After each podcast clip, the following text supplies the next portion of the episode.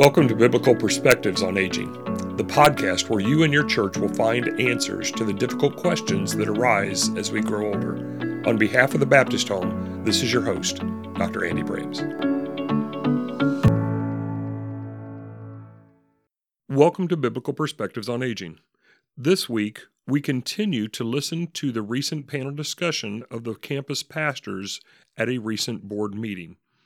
If you missed last week's episode, we invite you to listen to part one of the discussion where the pastors talked about some of the joys and encouraging aspects of their job. Don't forget to click subscribe to hear more great conversations on applying biblical principles to aging issues. This question is for Steve and Ron. How has COVID made your work difficult? Uh, in two sentences. Yeah. Uh, as we talked about earlier, Glenn, uh, we can blame everything on COVID. Uh, we have had two rounds of COVID in our facility. It caused 15 deaths.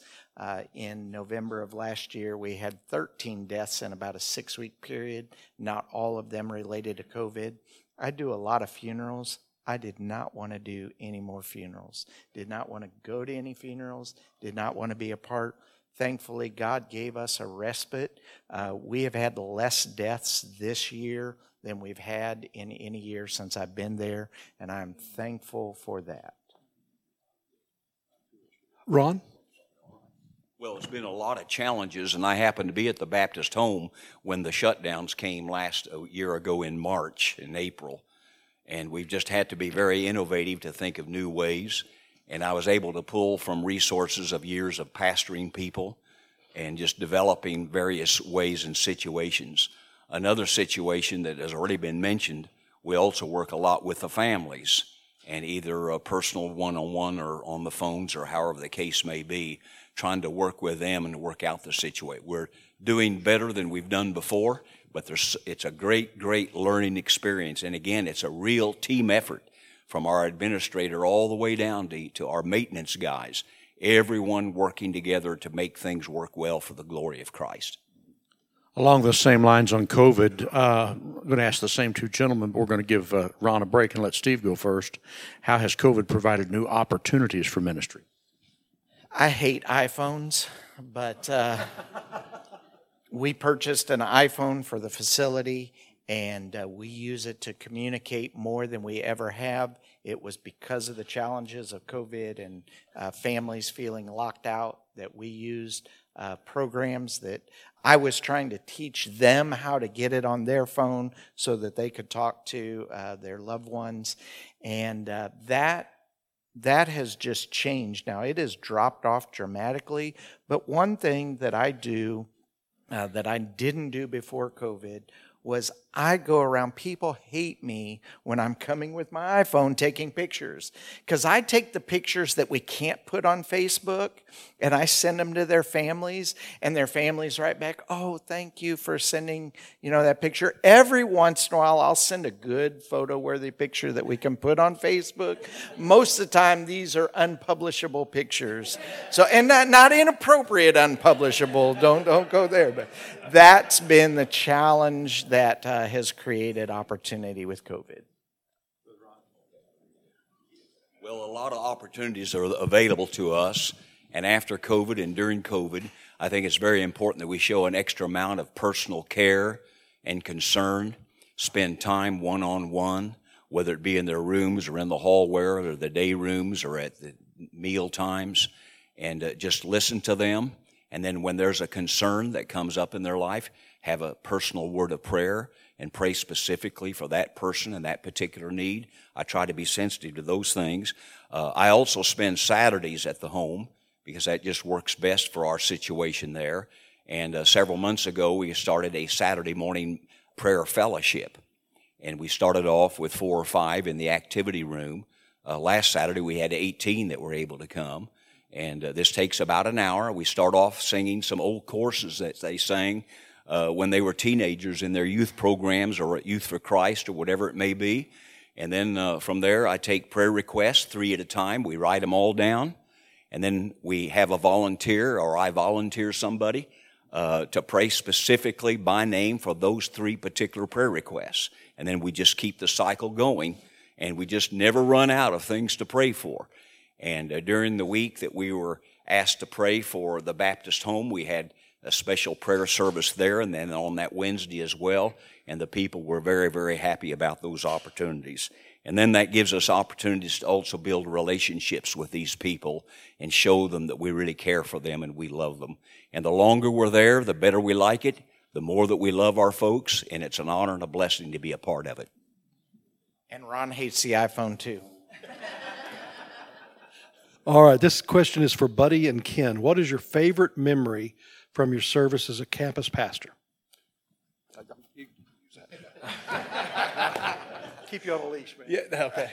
Uh, there, I have a lot of funny things that have already happened in the short time that I've been there, but my the most memorable moment to me will be when I walked into one of our residents' room, and this was in the first couple of days of me being there. I walked in there, I knew that she was a believer. I walked in her room, and she says, "I've been praying for you." You don't know me. She said, "I've been praying for you." I said, "What do you mean you've been praying for me?" She said, "Well." I've been in this facility, and she told me how long she'd been in the facility there in Independence. She said, and I've been praying for God to bring about changes. And God has answered my prayer by bringing Baptist homes here. And now God has answered my prayer for there to be a pastor here that will share the gospel. And I just, to me, I realized I would, I'm on holy ground at Baptist Homes of Independence because God has brought together Baptist Homes is looking for homes. Here's a woman that is silently praying in her prayer. And I will forever believe that God answered her prayer by bringing Baptist Homes and Baptist Independence together. So that'll be the memory that sticks with me forever. Most of you know I'm fairly new to Ashland, and so, but I still have some favorite things, and one of them is going on right now we have a man in hospice, and so I've been able to go alongside him and his wife and talk about the promises of God. And you can see his eyes just light up as he looks to heaven. The other thing is, when I was first there, we had a fellowship, and they just happened to know that my favorite was blackberry cobbler. All right, this is for each of you, and just briefly come up and, and tell us how it is that the board and our leadership team can pray for you as you all know, um, COVID has beat up the healthcare industries. And I've said for a long time that hospitals have been rewarded and nursing homes have been blamed. And the nurses know this. And their morale is absolutely in the pits, understandably so and pray that I can be a light of lifting that morale a little bit um, because they feel that brunt every single day. And COVID has caused a divide at every single level. So, whatever the issue related to COVID, you have people on opposite sides that just don't agree. And we we can't say we agree to disagree. It's you battle it out. And that's with every aspect of covid. So pray that i can help with the issue of morale. Every time you put on deodorant cologne perfume shower may the aroma of christ be at baptist home of independence. As you know our facility at Ashland is expanding with a 70 bed facility with nursing facilities, and so that will be very new to our campus. So I just ask that you pray for wisdom for Derek and the staff to be able to deal with that in a very, very spiritual way. Briefly, two things came to my mind immediately. We ask you to pray for the spiritual development of all of our residents and all of our staff and also for our staff to be very effective in providing Christ like care that sets us apart from all the other facilities in our communities. Also, another prayer request is that we're going to be able, in the days ahead, to be able to offer competitive wages uh, to recruit and maintain proper staff. at present. Uh, so often in our area, we're just not competitive. And you know, people just don't line up to come work at a Christian industry or a Christian organization. In many ways, many times that ends up being the, the, the opposite. So that's a real prayer concern, I'm sure, for all of us. And at the Ozark campus, those are issues that we're very concerned about, and we want to do the very best that we can to honor the Lord. All right. I'm going to ask Spencer if he would uh, lead us in a prayer for our campus pastors and their ministries. Father, as in the article that was uh, published some weeks back about the secret sauce of campus pastors, uh, that was not just a catchy phrase, but it is uh, it is true. These men are serving where they are because they were called by you to do that, uh, to make a difference in the lives of uh, residents and staff, and we thank you for them. It's been a difficult uh, time through the COVID period. It's we're, we're short of staff. We've got lots of needs. We have people that are very divided about vaccine and mask and quarantine and all the things that are very real for those people.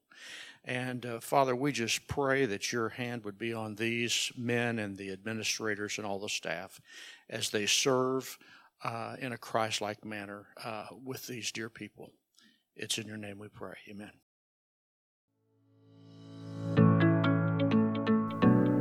Thank you for joining us for this interview today.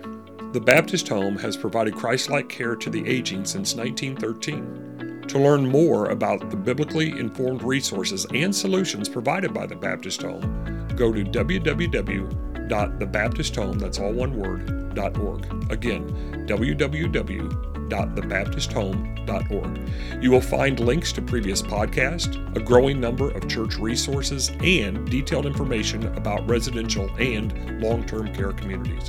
Until next time, this is your host, Dr. Andy Brams, asking you to be a voice for the aging.